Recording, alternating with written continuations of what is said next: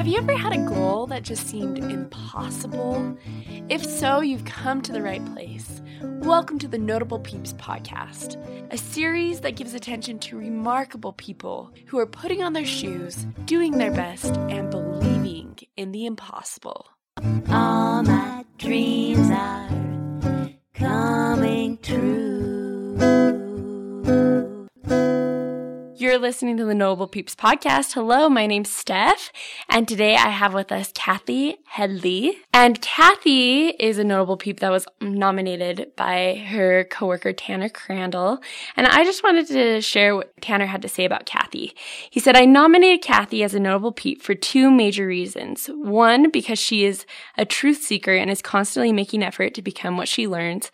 And two, she founded Mothers Without Borders as a single working mom, which has served hundreds of thousands of vulnerable children and families over the last 25 years. Because of her unique experience, which blends her search for truth and her work with children and family around the world, she tells incredible stories and inspires everyone that she comes in contact with. So that's what, what Tanner had to say. So welcome, Kathy. Thank you. That's a high bar. thank you, Tanner. yes. Thank you, Tanner, for nominating Kathy. So you are a mom of seven kids, right? I had four, Four children, and then I adopted a little girl from Romania. Uh-huh. And then I married someone that had two younger children, and I raised those children. Okay. So altogether, yeah, in our family, we had a blended family of Of seven kids. seven kids. Which that's a lot of kids. That's a big, it makes your schedule very busy and everything. So hearing Mothers Without Borders and, mm-hmm. and I first heard about you from Holly on the Hill where she, she's a mom of 20 something kids. yeah, I'm a rookie compared to Holly. but she talked about going with Mothers Without Borders, and you know, I, I'm just always impressed with these moms that that you are able to find time to not only serve your family but serve other people in the community and and in other countries as well. So, do you want to tell us a little bit about your story? Well, it's a great question. And I, I want anybody who's listening, you know, who's a mom with little kids at home and, you know, who wants to like reach through the microphone and slap me. um, I want you to know, take a breath. Everything is okay. I actually started doing these kinds of things, reaching out to people in my own community and in communities where I traveled and where I had an opportunity to go before I started having children. And because it was an interest of mine, humans have always been really intriguing and interesting to me, and other cultures have been ex- interesting to me. And so when I began having children, I looked for ways that I could incorporate this passion and this love that I have to include people of all diversities and all different cultures into my life. I looked for ways to incorporate that into my raising my children. So I was very fortunate in the beginning part of my raising my children. I was very lucky to be able to be a stay at home mom. And this gave me opportunity to look around my own community and find ways that I could involve my children in reaching beyond our home into being part of other people's lives. So when my children were very young, we did things locally in our community, like go to the homeless shelter and throw a birthday party for whoever was in the homeless shelter on that day we treated it like it was their birthday and we threw them a birthday party. Or doing things with people in battered women's shelters or looking for kids who were in the foster care system in our community and seeing ways that we could create opportunities for them to find a little more joy in their lives. So I just made it a part of my raising my kids. I didn't, uh, I didn't create a business. I wasn't trying to create an organization. I loved being home and raising my kids. And I was looking for ways for them to be able to reach outside of our home and connect their hearts and their abilities to give and share. And also for them to recognize that every person we interacted with had something valuable to share with us. And so I was just trying to create those insights with my children. Well, and when you first started, you're like, any of you moms that have young kids and you want to reach across the microphone and slap me, I love that honesty because it, sounds like it was a gradual process and that you just looked for what you could do right there with your kids and and the birthday party idea. I mean, it there really are so many ways that you can make someone's day, even if it's just paying for the next customer in line or, you know, like these little Exactly. things that sometimes we forget about in our day to day busy life. Yeah, it's really, really true, Stefan. I, I think one of the most significant lessons I've learned over the years is that every single moment is of equal value. So I believe, and I, I believed when I was raising my children, and it's played out, and I believe it even more strongly today, that if I was changing my baby's diaper or doing the dishes or putting a load of laundry in, that moment was as significant as if I were assisting a homeless person to prepare themselves for a job. One experience was not of more value than another. And so for me, it became a matter of becoming attentive to what was going on around me. If we were in a park situation, if I'd taken my kids to the park and I could see that there was someone that felt left out, or that wasn't being included. That was an opportunity for me to gather my kids around me and express that and say, look at that little boy over there. What do you think he's feeling? What do you think is going on? Is there anything we can do to make his day better today? And one of my kids would say, I'm going to go play with him on the slide. Well, how can that experience be of less value in in all of humanity in the scheme of things than, you know, building school it isn't of less value. It's of equal value because it takes place in a specific moment between two humans. And there's something really magical that happens when we see each other, when we reach out to each other, and when we, when we express that we care by being ourselves. And that to me is beginning and the creation of peace in the world is humans one at a time, just looking at each other and saying, I see you. I hear you. You got this. And, and so that's kind of, I never, I never started, I actually didn't start Mothers Without Borders until I was kind of forced to. Kind of what happened was, as I began creating these experiences for my children, other people came to me and said, this is so awesome. Look at th- what you're doing with your kids. Can you help me figure out how to do that with my family or my siblings or my kids or my grandkids or whatever? And, and I said, sure. So I started kind of putting together ideas for people and starting to facilitate things and it started to grow. And, and I found I had a little bit of a knack for noticing things and putting people together. And so I actually was doing things with my kids for probably 15 years before it got to the point where we'd started doing some things internationally and a lot of people were coming forward and saying, How can we get involved? And, you know, uh, people had said over the years, Why don't you start your own nonprofit? Well, I, I didn't want to was my simple reason. It's Mhm. like I'm happy with things the way they are. Why, if it's not broke, why Yeah. fix it? But soon it got big enough. There were enough people engaged. There were enough people that wanted to be a part of it that I needed to create some structure. By that time, my children were older. They were in high school. They were in junior high. They were, they were busy in their own right. And so I did in after probably, well, probably more than 15 years of doing these activities around the globe. In 2000, I finally incorporated and got 501c3 status and created a structure and named it Mothers Mhm. Without Borders. Okay. First off, before I interviewed you, I'm like, man, you've done all this humanitarian work. And I'm like, I need to really reach out more. but then just hearing you be like, you know what? If you're doing a load of laundry or changing kid's diaper or whatever, that's like no less like significant than helping someone that's homeless. And I, I just think that uh, these little opportunities to look where you're at and see how you can serve, that is such a good reminder. And, And if then- you're doing it in love, Yeah. you know, if you're doing it resentfully, if you're doing it because you don't want to, then that's the energy you're putting out there into the world. You're putting out resentment and anger and frustration. But if you do something lovingly, if you do something with care, if you do something because you care about another human, if you see somebody in a grocery store that's struggling and you give them a look that says, I feel your pain and I care about you.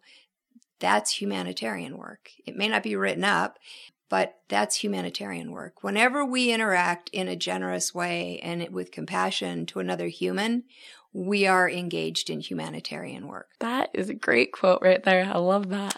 Thank you. so, oh, so your kids were a little bit older. Well, actually, can we go back? I want to Sure. know.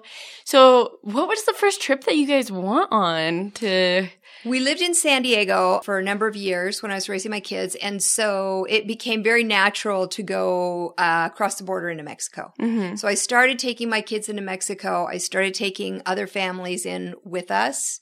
And one thing kind of led to another. I found organizations and agencies that were doing more structured humanitarian development work, either in the field of health development or um, community development. And I just started learning and seeing how can we add value? How can non-technically trained volunteers, which is a which is a really fancy way to say families with kids, Mhm. how can we add value to what these organizations and agencies are doing? So I looked for ways that we could fit in with the organizations and add value and bring service. And, and I just basically asked them, what do you need us to do?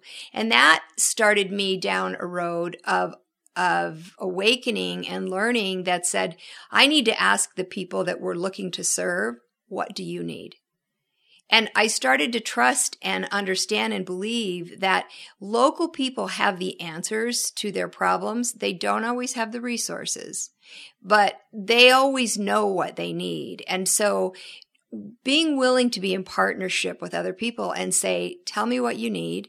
And as long as it was within a framework of what my values were, then it, and what I mean by that is if I ask somebody, what do you need? And they said, I need a Mercedes Benz. I just really need a Or I Mercedes need drugs. or yeah, I would say to them, and usually it's the Mercedes Benz. Then I would say to them, well, I wish you all the best. And I hope you get one because I'm a big believer in abundance. I have an abundance mentality myself. Mm-hmm. And it's like, good for you. I hope you get a Mercedes. I, however, am not going to go buy you one. so it, as long as someone was coming to me saying, you know, we want our kids in school. We want clean water in our community. We want to have access to toilets so that we don't have these diseases coming into our community from poor sanitation. Then I could engage and say, let's get busy. Let's get busy. Let's find answers. And so then my work became about helping local people start to make their own assessments. Like, what are the biggest problems your community faces? What are the local resources that are available to you? And how can we access those resources? And how can we help you access those resources? And then if there was a gap, where there were no local resources to meet a local problem, we would then start to work in that gap and look for outside resources and find partners that would come in and help them. And so bit by bit, we were able to work on projects that uh, made a difference in communities, in a community's quality of living around the world. So by going into Mexico, then someone st- approached me and said, would you be willing to come into Bolivia and do some work? Would you be willing to come in and do an assessment with a women's group in the Altiplano of Bolivia or in Ecuador or in Peru or in Honduras? And so I did. And as often as I could, I would schedule those trips at a time when I could take one or two of my children with me. And it just, one thing just kind of led to another and word spread and more people started approaching me. And sometimes I said yes, sometimes I had to say no. And it just kind of grew from there. It had, a, it, it, it truly had a life of its own. Now, going all the way back, I felt from the time I was a small child that I saw myself doing this kind of work. So I was kind of surprised when I got married and started having kids because I thought, huh, I used to always see myself, even as a very young child, I saw myself in other countries working alongside people. And so I think I was always moving in that direction my whole life. That's so cool that as a kid you had that picture Mm-hmm. Of what you thought that you would be doing. And, And then, I thought everybody thought. I thought everybody thought that's what they would be doing. So when I got to be a teenager and I would share this and people would say, You're so weird. And that's a theme that continues. You're so weird. It's like it's No. true. Uh, it's true. No, no, it's true. I am. It's like, yes, thank you. So are you. we're all interesting Mm-hmm. ducks. As you were talking about how these people are like, we want clean water or we want to be able to have like bathrooms. And I, I guess I just realized that I have never really seen poverty to that degree. And so what does that type of poverty really look like? So I, I get a lot of people that come to me and say, Oh, I would love to go with you because we take teams of volunteers with us into Zambia, which is a very safe country, a very peaceful country in Africa, but there's a lot of poverty there. And so for a lot of people, they think I couldn't see that. I would just cry all the time. Well, the truth is, I cry every day. I cry every day when I see suffering, and it's not because I feel bad for those people, but because I feel the pain that they're in. I I allow myself to feel it. And what I found is that you have an enormous, and I have an enormous, and everyone, every person on this planet has an enormous capacity to experience and express compassion. Everyone does. But we're afraid of it. We're afraid that we're going to get into that situation and we will fall short. You won't. You don't. You can't. Your divine self, who you are as a beingness, is big enough that you can experience and express compassion for anyone. So, what does it look like? It looks like a mother with three or four children and a newborn baby, and she doesn't have enough money to put food on the table, and there's no job in sight, and she might not have a place to live. She might be living on the streets with her kids and sleeping in ditches and digging through trash cans to try to find enough food for her children.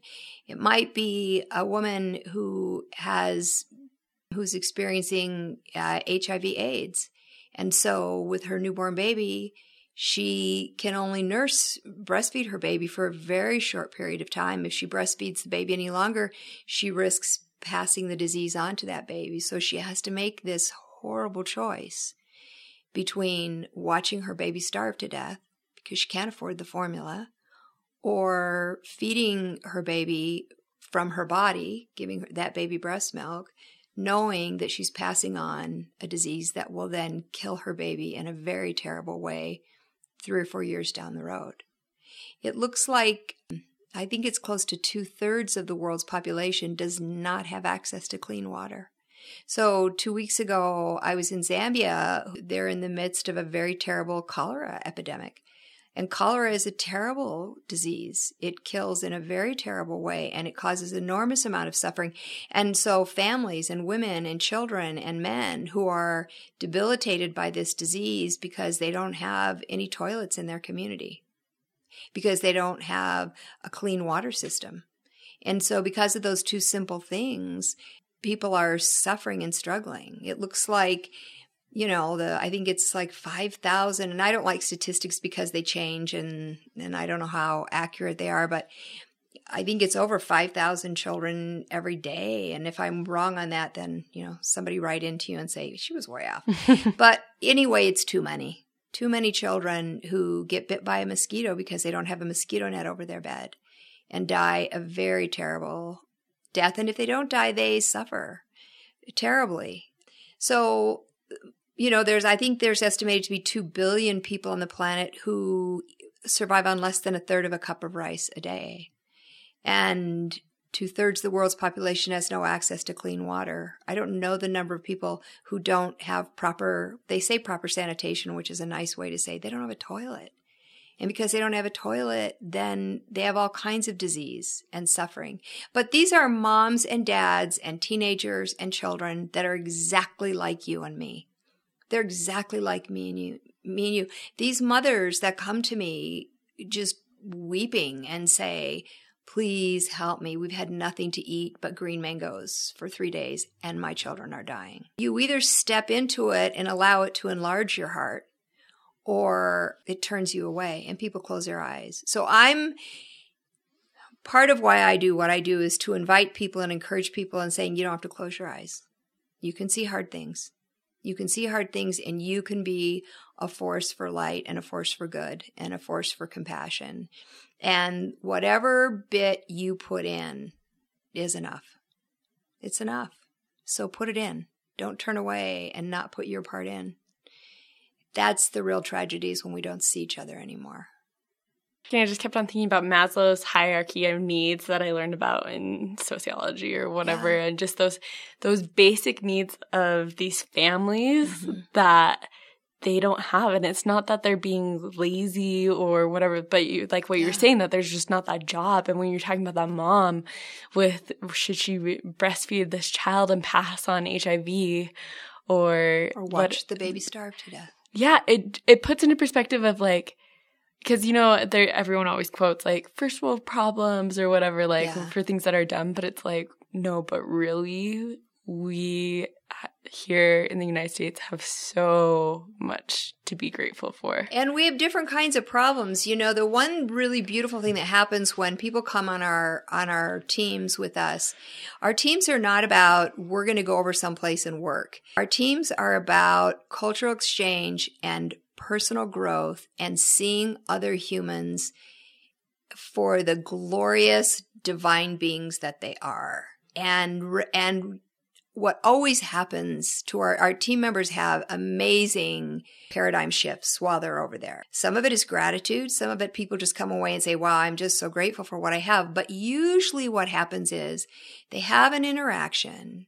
They're sitting with a woman, they're sitting with a child, they're sitting with a gentleman, they're sitting with someone, and that person says something to them that is so wise and so spot on that touches their heart. This person who thought, I came here because I have something to give you, and here this other person, this street boy, gave you something that was so priceless to you. And you recognize every human being has something of value to give, everyone.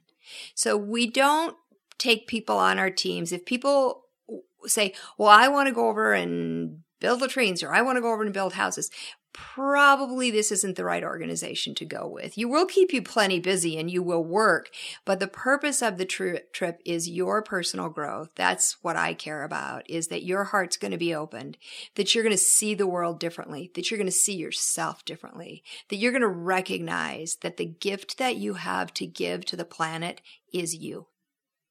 It's you and that you are unique and so is everyone else. And then you begin to look for what is the unique thing that this person gave me today? If you work in a grocery store, what is the unique thing that this person in the line gave me?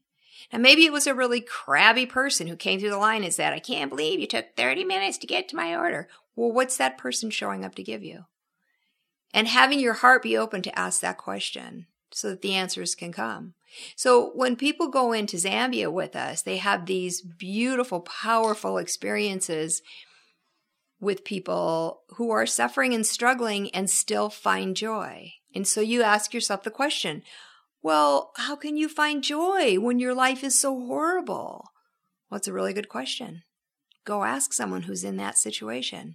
And as you're sitting with them and they're laughing and they're singing, it's not that they don't have pain and sorrow in their life, but they have found a way amidst the pain and the suffering and the sorrow to find joy and to find beauty and to be creative. And that blesses and benefits everybody. Because if you can walk away with that, so the things that plague us in our country, what would you say plagues us in our country more than anything else? As you look at the United States of America, what would you say plagues us? I think a huge thing is comparison Yep. It's a big one, isn't it? and just always instant gratification. Instant gratification is a big one. Comparison's another one. Distraction is another one. Mhm. We don't see each other.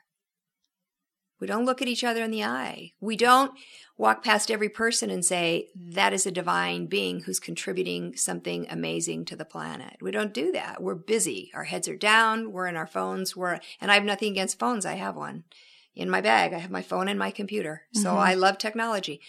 But we stop seeing each other and we stop caring about each other and we stop remembering that we have something of value to give and that something you have to give is you. So when people come to Zambia, whatever they carry in their suitcases is greatly appreciated. The donations that they bring, greatly appreciated. enormously appreciated. But the most valuable thing they bring is themselves, their caring. So that when they look a mother in the eye who's suffering or has just experienced the terrible loss of a child or a family member, that other person sitting next to them with their arm around them and saying, I'm so sorry for your pain. I love you. I care about you. That, you can't put a price on that. And that's what connects us as humans. And when we're connected as humans, we become this creative force for good that all of a sudden becomes exponentially powerful. But it has to start with you seeing you and then you seeing others. So in our country, the people that go with us start off as the ones with all of the stuff, but they come back very, very different. They come back very, very different. And and so our team experience is something that's pretty extraordinary within the marketplace because it's unique. And our goal is to help you see yourself and see others in the highest light that you can. And so families approach me afterwards and say, Oh my gosh, what did you do to my mom? You totally changed her. What'd you do to my daughter? What'd you do to my dad? What'd you do to my grandpa? Like he's a totally different person. they did it themselves. I didn't do it. I just created a space where it could happen. So, with this, what's the youngest age of kids that you have go over and help? Well, we've taken some family teams uh-huh. that are very specifically geared for people that are coming with small children.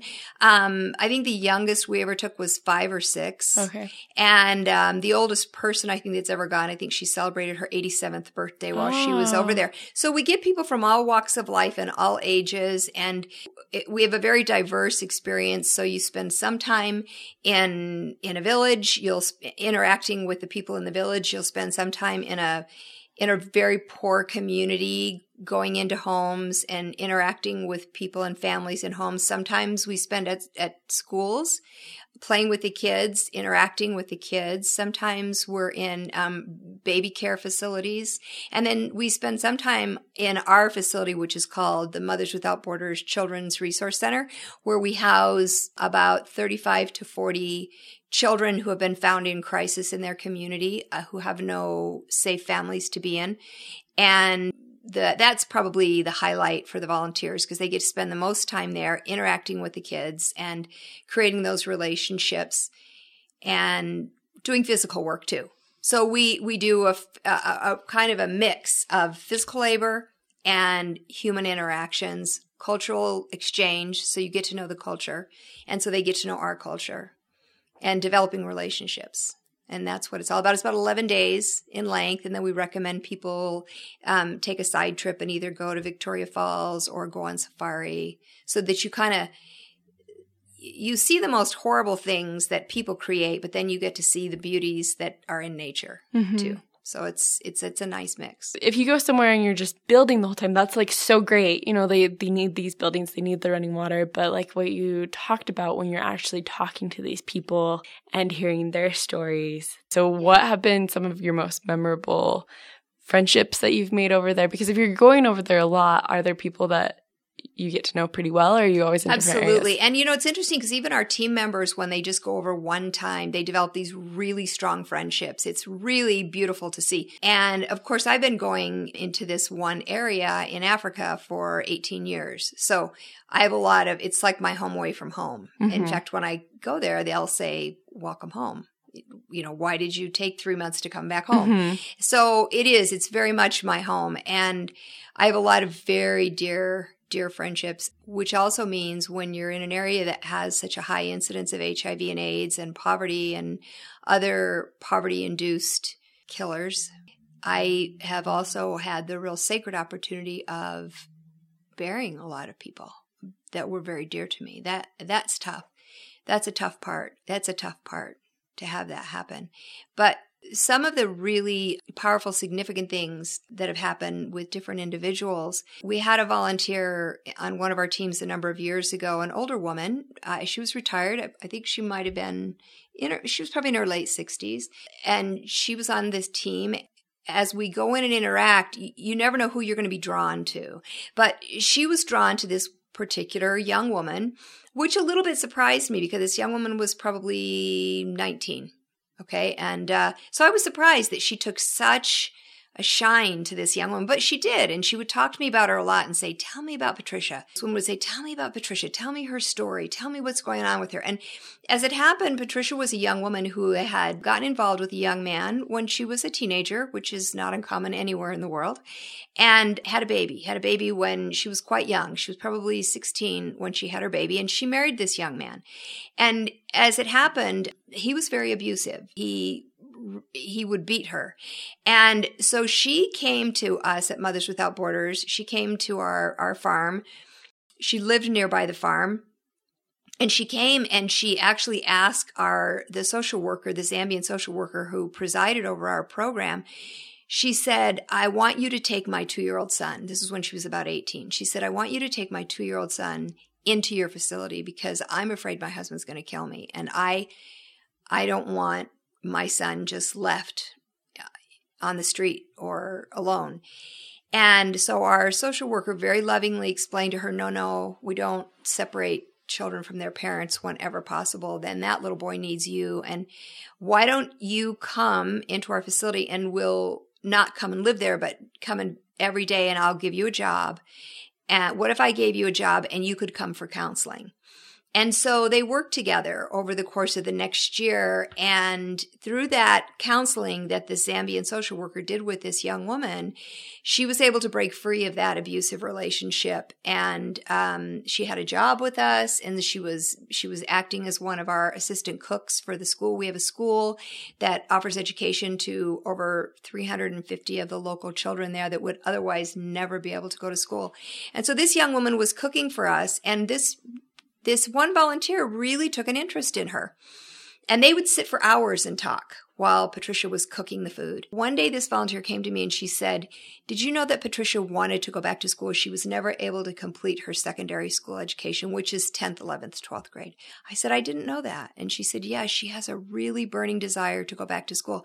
Would it be all right if I, if I sponsored her? Through Mothers Without Borders. And I said, Of course, that would be beautiful. So she sponsored this young woman to finish her secondary school education.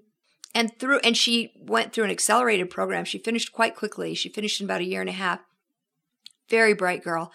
And she was so proud of being able to finish and get her grade 12 certificate. Well, through this, of course, I spent a lot of time talking with her and saying, what do you, what do you want to be? Because we ask the kids all the time, what do you want to be when you complete your education? And she just jumped right in and she said, I want to be a teacher. I want to be a teacher. And I thought, I don't know if that's going to be possible, but I didn't say that out loud to her, mm-hmm. but I thought, oh, I don't know if that's going to be possible, but it would be, it would be so great. Wait, why wouldn't it be possible? Um, because she has this small son and she would have to go away to teacher's college and, and oh, it's expensive. So it's farther and, away yeah, there were just a lot of obstacles and I didn't know if this donor, if this this volunteer who was a woman who was living on social security. And I didn't know if this woman would want to expend the money to put her through teachers college, which is expensive. It's it's many thousands of dollars a year for them to go through teachers college. So I just kept quiet and I I wanted her to keep that dream alive. Well, as it happened, this this woman who had been on one of our teams was really committed to this young girl. And that's one of the real important things for people to know is it's important that we commit to each other for the long term, just like you do with your own kids. You don't just commit to your kids for the first five years, although sometimes as a young mother you wish you could, but you don't. You commit, right, for their whole lifetime. And so this woman did. She committed to Patricia. And now, um, when we opened our new school in January of 2017, standing on the porch as one of our early education teachers was Patricia. That's so great. Yeah. And so those are the kinds of experiences that touch my heart in a way that are very, I can't quantify it or really explain it, except somebody's dream came true because somebody else from the Midwest who met her for 11 days believed in her and believed in her dream. And they formed this partnership through Mothers Without Borders that made this little girl's dream come true. And now she's a teacher at our school and her son's in our school and she has a really great life. You know, now, are they still poor? Yes. Do they still struggle? Yes. Is she happy? Oh, yes. And so, does it matter if you can only help one person? Well, it matters to Patricia.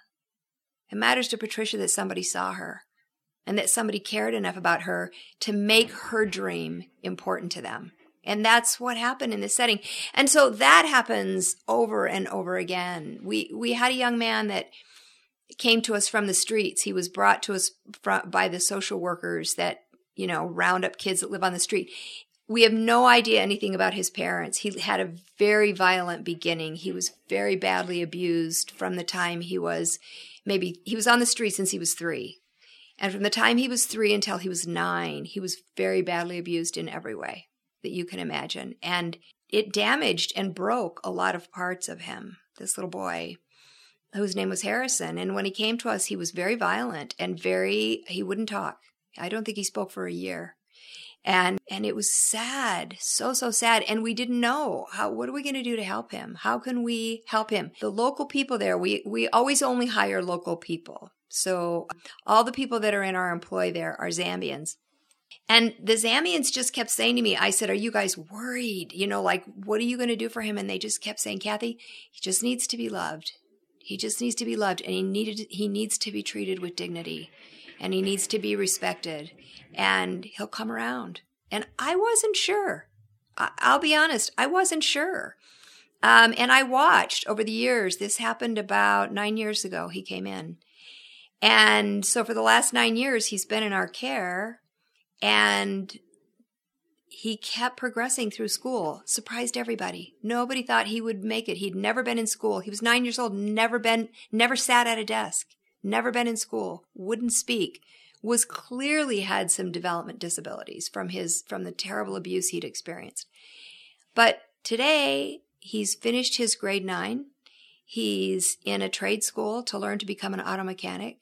He has an apprenticeship with a really good Zambian friend of ours who runs an auto mechanic shop who is taking him under his wing. This boy's 19 years old now, 18 years old. It's amazing. I, I, saw him two weeks ago and he's smiling. He has been talking. He just didn't talk for first year, mm-hmm. but he's still very, he, he doesn't say a lot. Mm-hmm. But I saw him and, you know, he hugged me and, and was excited talking to me about his school. And I thought, this child has transformed. He's, he had a dream and somebody believed in his dream. He's had a, a donor that's, that's helped to sponsor him for the last nine years and other people, you know, multiple donors coming together. And it's, you know, people putting in $25 a month, $35 a month, and they're changing these children's lives. They're giving them hope and they're giving them an opportunity and they're providing a life for them. And so when you're sitting at home and you think, oh, how can I, okay, I'm going to write you a check for $35, blah, blah, blah. How's that really going to help? Well, ask Harrison how it's going to help. Ask Patricia how it's going to help or any one of the other hundreds of kids that we're educating and helping right now. Ask them if their dreams are important, their dreams of becoming a nurse or a teacher or a social worker or a journalist. Everybody's important. And that's really the message of Mothers Without Borders is how do we bring people together so that people that have resources have an opportunity to find people that have dreams and let those dreams become your dreams. And then together, just miracles happen all over the place. This podcast, so the tagline is put on your shoes, do your best, and believe in the impossible. Oh, it's so awesome. And so everything that you're saying, I'm like, yeah, yeah I love this. And that's really what it is, right? The yeah. first thing you got to do is put on your shoes. Yeah. And just do your best because that's all you can ever do. Mm-hmm. And I promise you, that woman who thought she was just going to spend the $50 a month sponsoring Patricia had no idea. You are not just changing Patricia's life. You're changing her son's life. You're changing all of her students' lives. You're infusing hope into this otherwise hopeless situation. And that's what happens when you put on your shoes and you do your best and you believe in the impossible. And think if one one one one one we do that. Yeah the ripple effect is huge. yeah it's like and it's always enough. And this is what i i, I try to end every day with our volunteers because we have sharing meetings at night where people have an opportunity to talk about what they experienced that day and how it made them feel and what they learned from it. And at the end of the day because the problems we we face in the work that we do at Mothers Without Borders are so big and so overwhelming is I always end by saying whatever you did today it was enough for today and maybe tomorrow you'll get another one but whatever you do today, it is always enough for today. And coming to a belief about that will change your life. And it will take away overwhelm. It will take away feelings of hopelessness and insignificance and inadequacy, which we all struggle with. All of us, I struggle with it. But that understanding that, okay, today was kind of a stand down day. I yelled at four people. I didn't get out of bed before 11:30. I didn't get a thing done around my house. I didn't answer any of those emails I committed to answer. I didn't do this, I didn't do that. But whatever I did do for that day, it was enough for today. And maybe tomorrow I'll get another.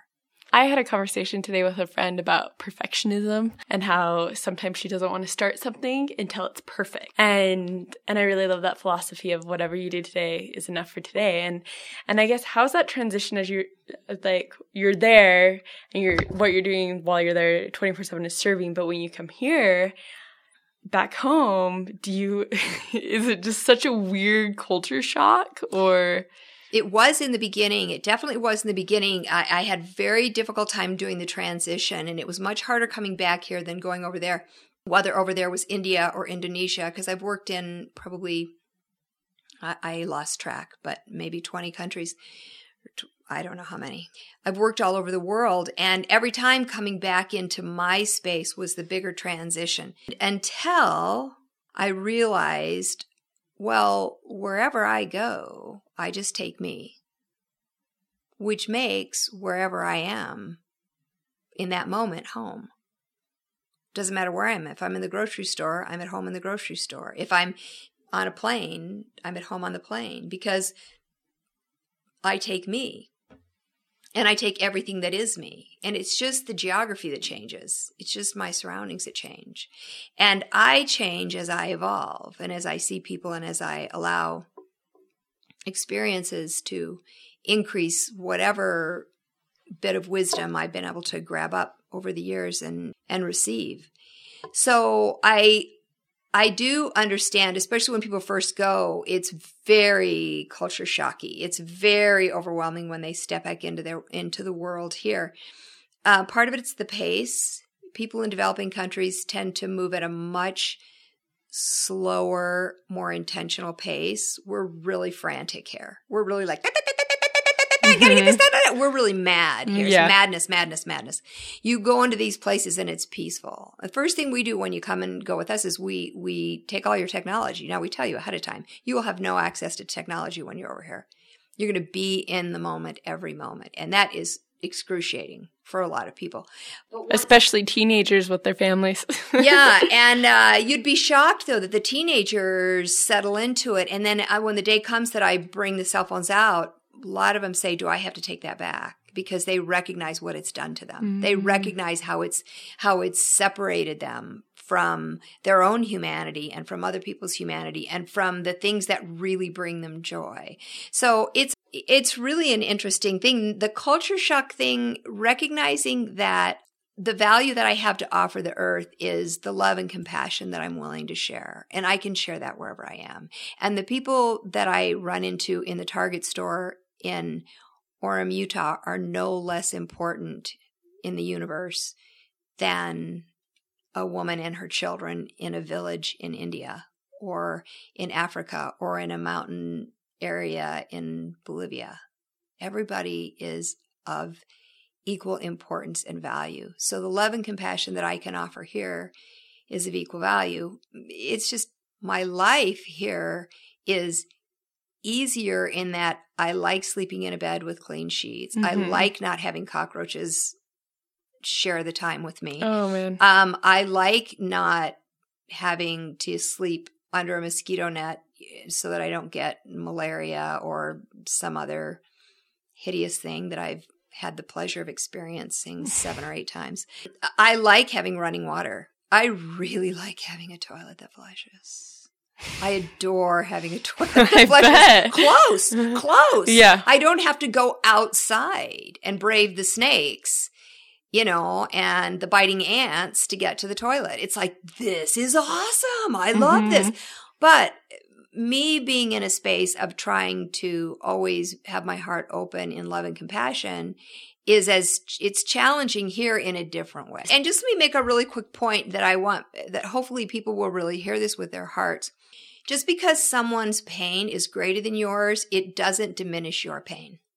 Oh, I like and that. it does not make your pain insignificant or unimportant to the forces in the universe that are there. So whatever you believe in, in the forces of the universe, whether you believe in God, whether you just believe in angels, whether you just believe in a higher force, whether you just believe in nature, there are forces at work in the universe that love you and care about you and that and and to whom you're of extraordinary importance and your pain is of value. So if you are listening and you say, well, gosh, I have so much. I've got this nice house and we've got plenty of money and my kids are healthy and I'm healthy and I, and you struggle with anxiety or you struggle with depression or you're worried about a family member who is struggling with addiction, that pain is absolutely real and must be honored and must be honored by you, first of all.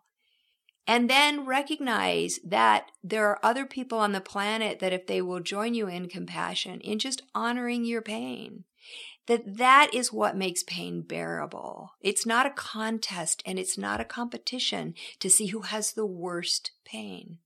That's, that's just not true. When a mother loses a child anywhere on the planet, their pain is exquisite. It doesn't matter whether they have money or they don't. It doesn't matter whether they have a partner or they don't. It doesn't matter. That pain is exquisite. And whatever you're struggling with, and each one of us is struggling with something that can knock us on the ground. And so we have to take care with each other and be kind and be compassionate and say, I don't know what that person's struggling with, but they have something. And I can offer love and compassion to that person. And it's not a competition. It's not like, oh, well, come over here and see how people are suffering worse than you, and then you won't suffer anymore. It doesn't really work that way. But you do learn that, well, if that person can manage their suffering and their struggling and learn from it, perhaps I can too. And you begin to look at suffering and struggle as a very wise and caring teacher rather than an enemy. So, no one and nothing is your enemy. Everything is your teacher. And if you can alter the relationship you have with those things, it changes your ability to carry the weight and to learn and to become better as you move through it. Does that make sense? Oh, totally. That's like mic drop right there. Perfect way to end. But but really I I really like that you acknowledge that everyone has something that, that we're struggling with and it doesn't matter where you are in the world, but but that's like the wonderful thing when we can come together and and be vulnerable and share, hey, this is what I'm struggling with and have those raw conversations that it really does build Yeah. connections. Those heart to heart. the time has gone by so fast. It's already been 58 minutes. That happens when that happens when I start yapping. Before we end though, so with Mothers Without Borders, so you guys have a school in Zambia Yeah. where there you have oh, 300 students. About 370 students. Oh, 370. We've got about 45 other kids that are in secondary school. We've got a number of kids in trade school and colleges. Um, we support villages and community development. We support women's empowerment issues. We've got uh, a female um, education program to offer education to underserved girls. We've got a lot of different projects going on. You can visit our website. It's motherswithoutborders.org, O-R-G. You can Google us, Mothers Without Borders, like our Facebook page, look at our, you know, join our Instagram group, come on a trip with us. You can find all that information there. Become a monthly donor. Huge. I mean, $35 a month changes lives. Just plain, we call it the miracle of community because it is a miracle. of community, that we come together as a community of caring humans saying, I'm going to make a difference in the world. And it matters. So people can have me come and speak. If somebody wants to have me come and speak to a group, they can find out online how to do that um, or by calling our office. And there's lots of ways to get engaged if you want to be involved and being engaged and if this if this message resonates with you then get a hold of us. The best thing for these people that you're helping is donations, money donations, or is there any like items that yeah a lot of times we take over things like hygiene items toothbrushes toothpaste baby clothes new baby clothes. We we have a project for to give women work where we we send over items that then they can go out and start a small business by selling them. So we have a very specific list you can get it from our office or you can get it online we don't typically take used clothes just because it messes up their economy Yeah. but but we've got a long list of things we take. So if you're interested in collecting items or donating items, contact our office and ask them. Okay. And is formula on that list? Sometimes, sometimes we can take formula in and sometimes we can't. Sometimes we need to buy it there because it's Oh. formulated differently, which Interesting. idiot me, I didn't even know that until Yeah. I took over a bunch of American formula and some of the babies got sick. And then a scientist friend of mine said, well, no, yeah, it has to be formulated for them. And I went, oh, oh, Because after that story, I'm like, give him, give him all the formula. we have a formula bank. We have Uh-huh. a bank, and we uh, people can make donations specifically to that, and then we buy formula there locally, and people who need it get it. Okay. Well, so many ways Yeah. to get involved, and Yeah. this has just inspired me to like look around and see ways that I can serve in my everyday life, and and maybe to unplug too, because I I feel like when I first started writing tracks, I would get on and I would talk to people, and people at first would be like. I want to do my thing. And so since that was the norm, I sort of was like, well, I'll just edit the podcast on there. But, but talking to you, I'm like, no, there's always so many people to connect with and to just be open to those opportunities. Yeah, just follow your heart and connect with whoever's in front of you in that moment, because they're in front of you for a reason. And so follow your heart. So, well, thank you so much, Kathy. You're and welcome. Thank you. and Tanner's so right. You had the best stories to share, and and it's just been so much fun. Thank you. Well, guys, remember to put on your shoes, do your best, and believe in the impossible. Thanks for listening. Thanks so much for pushing play and listening to this episode. For more information about today's guest or to submit a nomination for a remarkable person that you would like to hear interviewed, head on over to notablepeeps.com. All my dreams are coming, all my dreams are humming, all my dreams are coming true ooh.